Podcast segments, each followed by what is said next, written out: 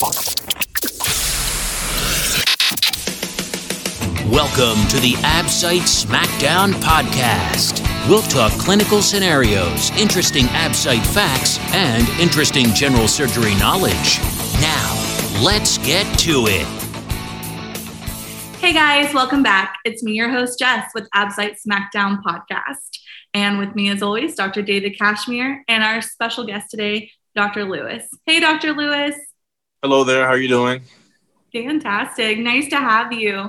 Dr. K, last time you uh, had Dr. Louis on, I was on vacation. So this is my first time getting to meet with you guys. I'm really excited. Yeah, you said you had a great time. You left me all alone, and Clauden carried the day with me. Uh, this time it's nice to have you back, and uh, I'm excited to have Dr. Clauden Louis back with us today. Now, Dr. Louis is in a combined cardiothoracic residency. In our last uh, time together, we talked all about that model. So check that out if you have interest about Clauden, that type of training, and really the bonuses and interesting points about it if you think it might be for you. Uh, Dr. Louis, as you know, is a, a, resident in a combined cardiothoracic surgery residency in the University of Rochester in New mm-hmm. York. And again, it's great to have you back on the show with us today, Clauden. So welcome back. Thank you so much for having me. Great. I'm so glad you guys are here. Okay, so today the show, what we're going to talk about, um, you know, it's really awesome. Dr. Louis already had some things that he wanted to discuss and wanted to go over. So I'm going to turn it over to you guys and let you lead because everything that he wants to do today is great, especially because we are three months from AbSite. That is right, three months from AbSite. Now is the time to start crunching and getting it together. So if you guys want to go ahead and take over and do the scenario, and then we can talk about what we need to be doing and go from there. Well, one of the things I think, Clauden, you can really help me out with today is a kind of a current take on a reflux disease uh, and different uh, related items. It's something I see a lot uh, in practice and in training. And I'm just interested today if you would share with us some of your thoughts on both reflux and foregut procedures in general. Yeah, so um, in cardiothoracic surgery, which is the current specialty I'm going into, it's a dual specialty. Um, the one half we're dealing with matters of the heart um, in regards to the chest, and the other half we're dealing with matters of everything in the chest outside of the heart. So that obviously includes the esophagus. Um, so we do a lot of foregut um, related surgeries, which is just complex general surgery, to be completely honest with you. And um, it's very popular. A lot of patients um, have this problem, um, be it uh, gastroesophageal reflux disease. And for some patients who have uh, bad reflux for a long period of time, they tend to also have uh, ongoing paraesophageal hernia um, happening at the same time for some of these older patients. And it's important to try to parse out, you know, the, the difference between the two. There are some relationships in regards to procedure, um, but there's some nuances that makes it very different, you know. Well, Clauden, I'll, I'll share with you. This is so timely and important because across the United States, really for more than the last boy 20 years now, especially with the advent of Prilosec and anti-ulcer medications, foregut surgery is something that we currently think we need to do an even better job of educating uh, resident colleagues and future mm-hmm. surgeons uh, in. Uh, because again, not just with the advent of the proton pump inhibitors, but with lifestyle changes, uh, discovery of H. pylori, and related things, the amount of foregut procedures that uh, was seen and kind of the uh, routine perforated ulcer, et cetera, it's just not seen as much, some think, anymore. And so this foregut area is especially important for training now. And it sounds like that's something you've seen in your training. It definitely is something that I've seen a great deal on the thoracic side of what it is that we do. Um, it's rather interesting and very different skill set to have. We're doing a lot of laparoscopic, thoracoscopic procedures, mostly laparoscopic for this problem in particular. Well, I think one of the most useful things we can do today for our colleagues who are listening out there is kind of step through a typical foregut related case uh, based on maybe what we've seen. Mm-hmm. So, Clauden, what have you seen in uh, your practice and what comes to you guys up there in Albany that you can share with us today? Okay. Well, I'm currently in um, where I'm currently practicing as a, a seeing the esophageal hernias. Uh, paraesophageal hernia would be the you know straightforward name for it, although they're not all paraesophageal. Um, for instance, we have the type one hernia, which is going to be our most common. It's our sliding hiatal hernia, and for the most part, you can probably walk around the street And if you were to do uh, an endoscopy on those patients, you would probably see that there are a great deal of people who are absolutely asymptomatic have a hiatal hernia. Mm. I probably do in, in regards to a sliding hiatal hernia. It's the vast majority um, of the four types. And then you have the type two, which um, has a G junction that is below, but you have a large esophageal hiatus with the fundus um, herniated without the G junction. Um, so that's uh, another problem. You have your type three, where the, both the G junction and fundus goes up, and then you have your type four, where additional organs as well as the G junction and fundus um, traverse into the chest cavity. The Absite Smackdown podcast. Visit the Smackdown at absitesmackdown.com. Yeah. Well, I appreciate you stepping us through the types and and let me correct myself. Obviously, to my colleagues such as yourself in Rochester, which is where you're located, not Albany. I have Albany on the brain from a friend of mine I just spoke with an ex uh, trauma program manager. So please pardon me. And your excellent, my excellent colleagues up in Rochester, I'm sure, see plenty of ulcer disease. It sounds like you do, and hernia disease. I do appreciate you mentioning how important the position of the GE junction is uh, with these patients. Uh, if the GE junction is located in the abdomen and there's a fundus in the chest, that's a more urgent, typically, the general surgical take on it. So that's a more urgent type of repair necessary uh, than some of the other types, owing to areas of necrosis along the stomach from that tight band of crura or diaphragm that may compress it and cause what are called Cameron's ulcers if you look on the inside of the stomach. So I do appreciate you mentioning the GE junction position and the stomach position relative to it is so important uh, for these hernia types. And again, there's that risk of uh, volvulus of the stomach uh, associated with it. So it sounds like you guys uh, do a lot of what we do, which is uh, type the hernia and kind of go with repair from there. But I'm interested to learn have you seen what we've seen, which is a lot of the patients who have these hernias, especially seemingly a type 2 true paraesophageal hernia, they have a lot of comorbidities. So, how do you all like to work these patients up, or what do you like to do uh, prior to procedure for them?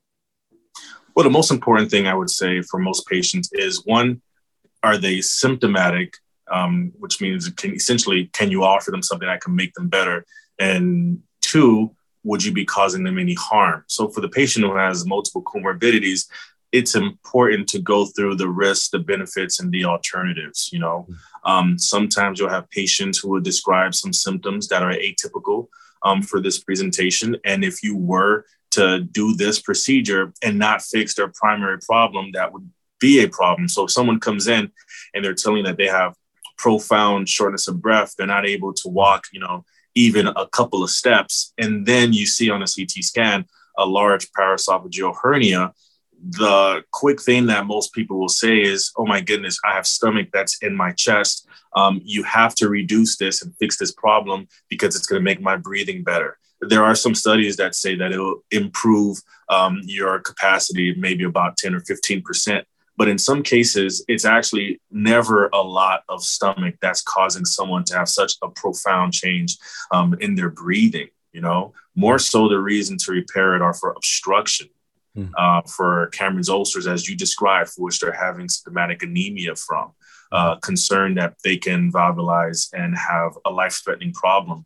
Those are more of the reasons to do it. And sometimes you want to do it uh, a little bit earlier when they're slightly younger, when you know that they can tolerate it, because this is a problem we're seeing more so um, in the elderly, you know. Mm-hmm. Um, so said that that is very important to try to parse out um, who you're dealing with and can you make them better. Seventy-five percent of the population who are having um, paraesophageal hernia repairs happen to be um, females, um, sometimes over the age of 70, additional comorbidities as you described.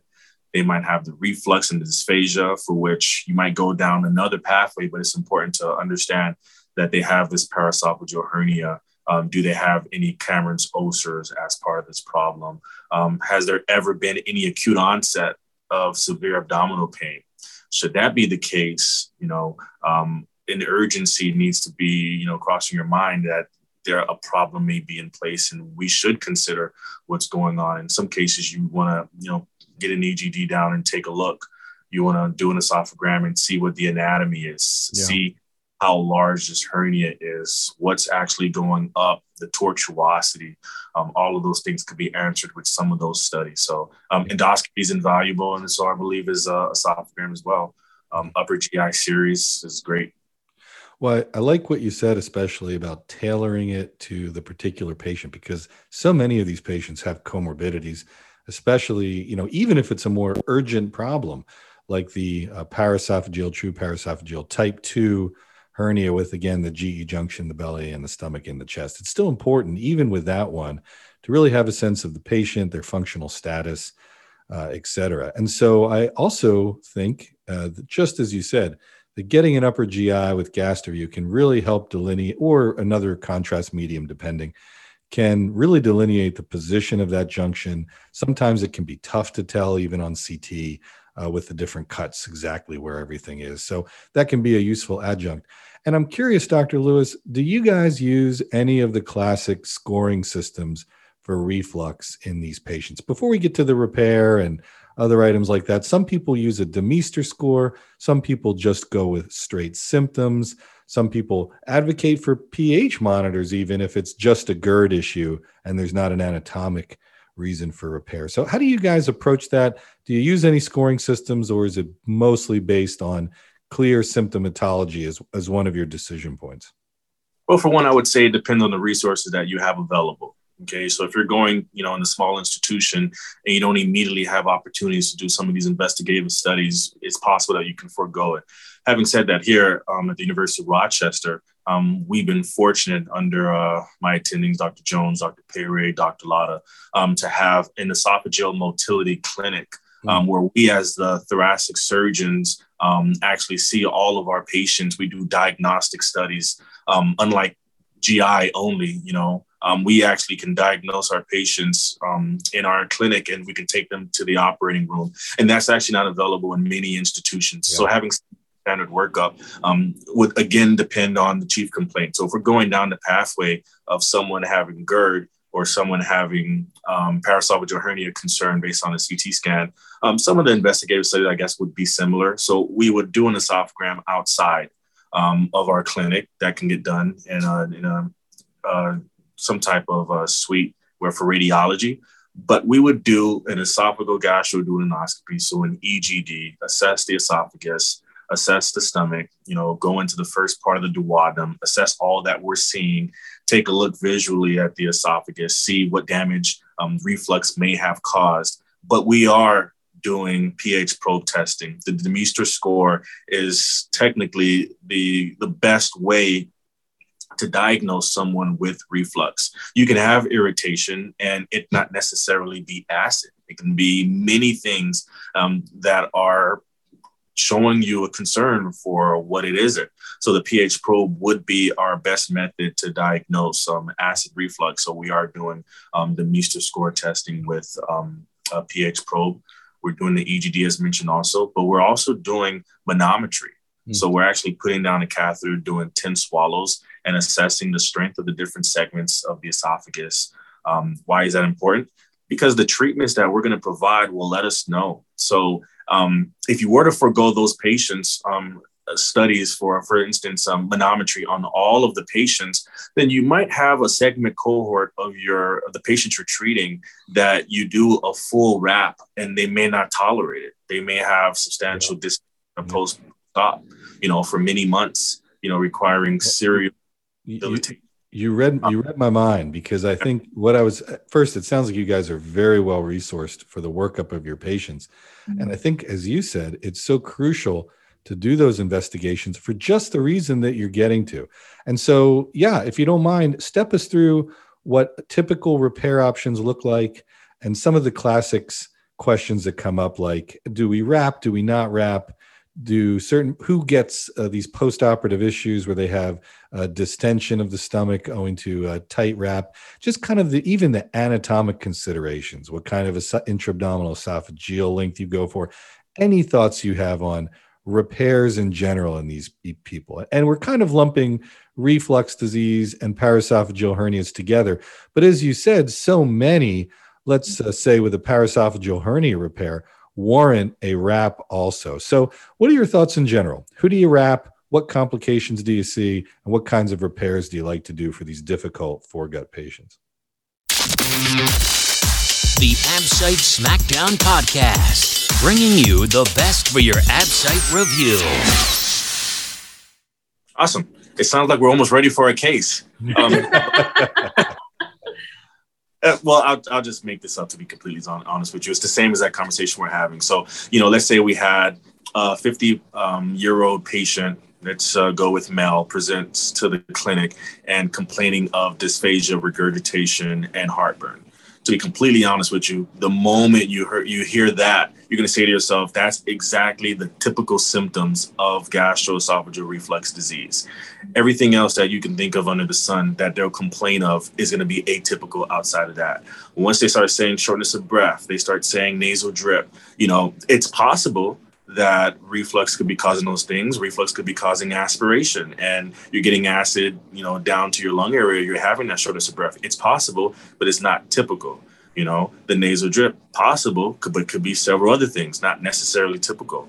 And it's important to to parse out what's typical and what's atypical, because if you say to yourself, this person is concerning for reflux has typical symptoms, then the treatments that you can provide in anti-reflux surgery um, would likely treat their symptoms. But if they have atypical symptoms that could be done, um, that could be due to uh, multiple etiologies, one of which could be gastroesophageal reflux disease. And it's possible you can offer them an operation and they continue to have these symptoms yeah. because it was yeah. related at all. So for that patient, we're doing our diagnostic studies, as I mentioned earlier. So we're doing an, a barium esophagram to assess um, how everything is emptying, um, the anatomy, um, from outside, just how everything is just kind of sitting and relaxing. And we can get a lot of information from that. But we're also doing an EGD. And for the patient that may or may not have had EGDs, this is important because as we start to deal with pathologies of the esophagus, cancer can cause some of these problems, you know, tumor having a mass effect. You have cancer that could be um, causing an intrinsic compression from outside in that's causing some of the dysphagia related symptoms. So you got to make sure that you're not dealing with the cancer and offering an, uh, a non-cancer operation, you know? Uh, so well, we would do. I think this is all well said. And for the patient that you talked about, I mean, let's pretend uh, we, you know, we do our workup and we get a, a type three, let's say hernia um, I'm I'm really curious to learn what kind of approaches you guys are using for paraesophageal hernias in general. Let's say that's what we think is causing this reflux. Nothing on EGD that looks like cancer, uh, and uh, looks like um, they are clearly refluxing acid in the esophagus based on your pH probe. What what kinds of repairs are you typically seeing now in, in your cardiothoracic combined fellowship, and any specific thoughts on them? Awesome. So now it's very important that you said that. So now my head is going to go down the pathway of this is a paraesophageal hernia. I'm now going to switch off the this is just a, a, esophageal sphincter that's causing the problem. Now we have an anatomical problem um, for which we're having these symptoms that are causing. So the true operation for this is going to fix a couple of things you want to bring everything back to normal. So you want your stomach to be um, in your abdomen where it belongs and no longer in your chest. And you also want some type of, you know, door that's preventing things from going from your stomach to your esophagus. It's pretty much that simple. If you can establish true anatomy as best you could and prevent things from refluxing back. So the operations that we would be offering would depend on the patient's esophagus and what they can tolerate. So it goes back to doing the EGD and at that time placing the manometry catheter so you can see how effective their esophagus is at emptying. And should I have an esophagus that's effective at emptying, that means that a bolus of food is going from one area at the UES going all the way down to the LES and empties into the stomach with the appropriate pressures, um, then that's someone that I would say to myself, they have good motility. Then I would look at the pressures and be a little bit precise. There's definitely a little bit more to it. But then I would say to myself, this patient can or cannot tolerate a Nissen fundoplication, which would technically be the standard of care for an anti reflux surgery Um, and at the same time, you're bringing the stomach back into the abdomen, which is also taking care of the paraesophageal hernia problem that you're having. Yeah. So, on a patient who may have had reflux for many years and has a paraesophageal hernia, you might be dealing with a shortened esophagus through all that inflammation for many of those years. So when I bring that stomach back into the abdomen, I want to make sure I have preferably, you know, two and a half, three centimeters of intra-abdominal esophagus. Yeah. So I've already ruled that that esophagus can tolerate a wrap. I want to make sure I have intra-abdominal esophagus or length for the most part. And if I don't, I need to address that. But we're going to deal with this again. You know, next year, their stomach after my procedure is going to be in their chest again.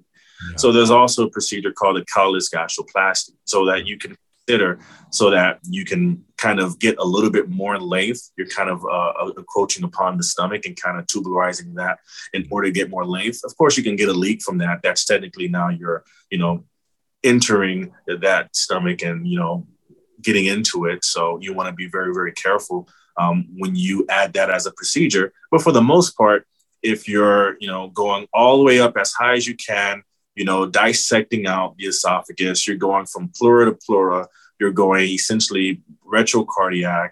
Um, you're just trying to see if you can get as much length um, and tissue off that esophagus so that you can make sure you're able um, to do a wrap. And I would perform a 360 degree Nissen fundoplication on the patients that can tolerate it. Yeah. For- I think you described it really well. You beat me to it with the collis gastroplasty. I was going to ask you for your thoughts on it. Not something we have to do much, but when you have a foreshortened esophagus uh, and you've dissected fully, but yet you cannot recreate that two and a half or so centimeters of intra-abdominal esophagus, it's something you may have to do and fire the stapler and wrap the area. Uh, whether you put a bougie down to ensure the area is patent, if you can. Of course, that can be very challenging, you know, when it's such a friable or foreshortened or scarred down esophagus. I think you hit all the highlights of the important technical considerations. Of course, we're going to close the crura. We're going to recreate the abdomen as much as we can. We're going to recreate that intra-abdominal length. We're going to wrap the area typically. Uh, and it's really interesting to me, as an aside, as we wrap up, I was interested when I learned that the Nissen fundoplication was originally for gunshot wounds to the area. That was actually one of the first things it was used for, for defects right near the GE junction. It was a way to wrap the stomach around it uh, to prevent leakage. So fascinating to me, this procedure I always thought of for reflux as a resident was one of the initial indications was trauma to the area to wrap the stomach around it. So, what better way to kind of prevent leak from a collis gastroplasty or similar issue with the section around the esophagus? Uh, what better way than to wrap uh, the stomach around that area as described? Really fascinating to me, and I think you nicely stepped us through a difficult case. Any any other thoughts you have in these patients, other in addition to the technical considerations for follow up or things like that that you typically see in your clinic? Yeah. So um, the one thing that I would add, I would consider doing a bougie. Um, some would do anywhere from 51 and up. I would probably do a 54. 54. Um, yeah. That would probably be my preference. Um, for some of these patients, we're going to see them post op to make sure that they tolerate these things because some of the pitfalls or complications are that your wrap could be a little bit too tight. And it's not that you necessarily your wrap is tight on majority of these patients post-op. Sometimes it's due just to the inflammation and swelling that you will have in that area. So sometimes it's important not to jump the gun and say, you know, this is too tight. I have to take everything down. In some cases, you just don't advance the diet. You know, you leave them on a clear or a little bit more than clear, um, maybe full liquid diet if they can tolerate that. You know, they go home. You assess their symptoms as frequent as necessary. And in some cases, it may take a couple of months, if necessary, for that inflammation to go all the way down. And between then, you're considering is this someone that I need to go back in and take everything down, establish normal anatomy, and rewrap, or do a partial? Will be another opportunity. Um, or is this someone that you can do some dilations after the appropriate time that they're healing? But for the most part, I would say conservative therapeutics, such that you're having them uh, take a diet that's not necessarily completely solids as of yet. Be careful to not do the things that require a lot, a lot of chewing, such as the heavy meats, um, where you're just chewing a lot and having a tough time getting it down. So those would be some of the things that I would say are very important to watch out for. The Absite SmackDown podcast is based on the best-selling review book Absite SmackDown, the only Absite review with an entire video review course included. Visit AbsiteSmackdown.com and pick it up today. Okay. Well, again, I appreciate you stepping us through the case. You really hit a lot of the highlights for the difficult foregut procedures that we encounter as we try to repair it. So, yeah, again, really appreciate your time today talking us through it and what you've seen uh, in your combined cardiothoracic surgery residency. For those of you who don't know, let me uh, or need reminding, uh, Dr. Louis has uh, put together as an, uh, one of the editors, as the editor for the TSRA uh, guidelines um, for a nice textbook that's available on Amazon. And the title, Clauden, can you prompt me on the title again exactly so I don't flub it for the listeners? That's all good. We have a couple of titles. So the Thoracic Surgery Resident Association has uh, essentially been in the trenches of creating some educational opportunities for our cohort. And again, half of our specialty is thoracic surgery, so it's relevant there if you want to get more reading. Um, yeah. One of them is the TSRA algorithms textbook um, yeah. for the um, TSRA decision algorithms and cardiothoracic surgery is the one that I've been through. It nicely highlights the issues, some of them that we've talked about today. So uh, I know I've appreciated you guys putting that together and uh, you as the editor, uh, Clauden. Thank you so much for doing that. Absolutely. Okay, guys. Well, speaking of editing and books, that brings us back to not only are we having version three coming out soon, but we have decided to do something else here at Absite SmackDown. Um, we are going to be doing a conference. Yes, a conference. Really exciting. Um, you don't have to travel for it, it's going to be completely online. We're going to have it three days in January. 8th, 9th, and 10th. We're going to have lots of speakers there. Dr. Louis is going to be one of our speakers. Also, some of the other doctors from Absite SmackDown team that helped um, were co-authors on the chapters. So it's going to be a three-day event. Um, tickets can be bought worldwide. Not only depending, I know a lot of frustration comes with residents. You're on call, you're doing things, you're going to miss miss parts, and it's hard to travel. So this kind of solves all of that. It's online. If you get called away, you can, everything's being recorded, so you can come back and watch it later. Just lots of good things happening. Um, Dr. K, is there anything you want to add about it? Because no, I'm excited. you guys showed me the preview of the venue. I think yeah. it was great. I didn't really understand how online conferences have, have been going. I saw some during COVID. I participated in some. Normally it was more of like a video chat. But right. I think in this case, with the platform you guys have set up, and the fact that you're videoing everything so if they're on call they can see it later. I think that's going to be super useful. Um, i think it's great to not have to travel. Cuts down on you know time away. You don't have to buy an airline ticket et cetera. So i was all for it. Uh, i can't wait to participate. And sounds like you guys are getting together a whole bunch of great speakers. So it's going to be good. And it is going to follow the book. So a lot of the slides will uh, follow the book and speakers are tweaking them to absite specific stuff. And i know as we talked a little bit ahead of time um, we're interested to hear from dr louis because there are about three months left for the test. I know clauden's had absite experience too uh, like i have. So um, let me just go with it. Clauden what did you like to do three months or so before the test uh, for the absite when you were facing it yeah, so uh, again, um, I will say I'm a little bit removed. This was uh, the first uh, one and two years of my six year training program mm-hmm. that we were doing the ABSITE curriculum, but we were responsible for that. And all six years we were doing our thoracic surgery and training exam as well. And what I like to do was to follow an established curriculum. Um, I was doing my training during the time of SCORE, you know, in the past. So I would follow whatever the calendar items that I created, have a pattern, stick to it try to get to certain readings that had the best opportunity for understanding that topic. So if I wanted to go over um, a topic, for instance, let's just choose like foregut, I would choose my favorite text that I can get the resource from, you know, recopy some notes and do some highlighting and say to myself that if someone was to create an exam, they would probably mention this topic because it's that crucial and that important. And I would try to make sure I keep that in the back of my head and I would do questions, you know, tons of questions. Yeah.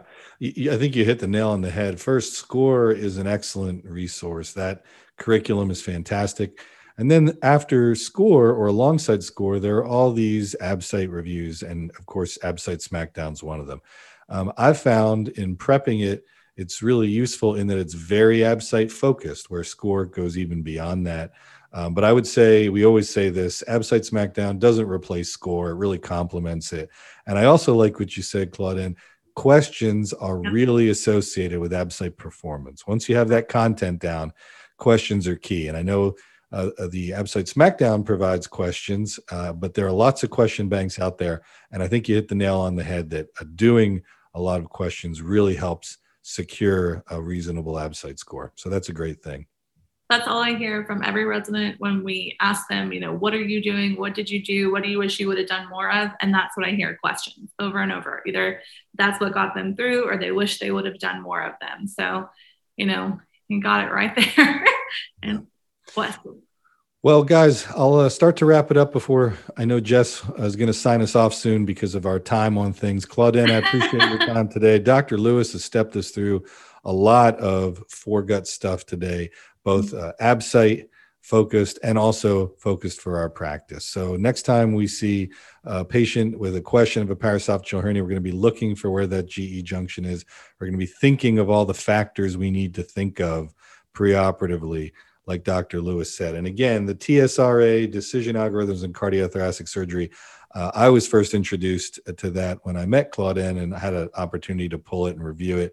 Super useful for a lot of the cardiothoracic work um, as we seek to learn that. It's been very useful. So, hey, Jess, thanks for letting us talk so much today. I really appreciated the time. All right. Thank you guys so much. Dr. Louis, thank you so much for making time for me today. Can't wait to see you again. Hopefully, see you before the conference. But, guys, thanks so much. And don't forget hashtag AbSite SmackDown.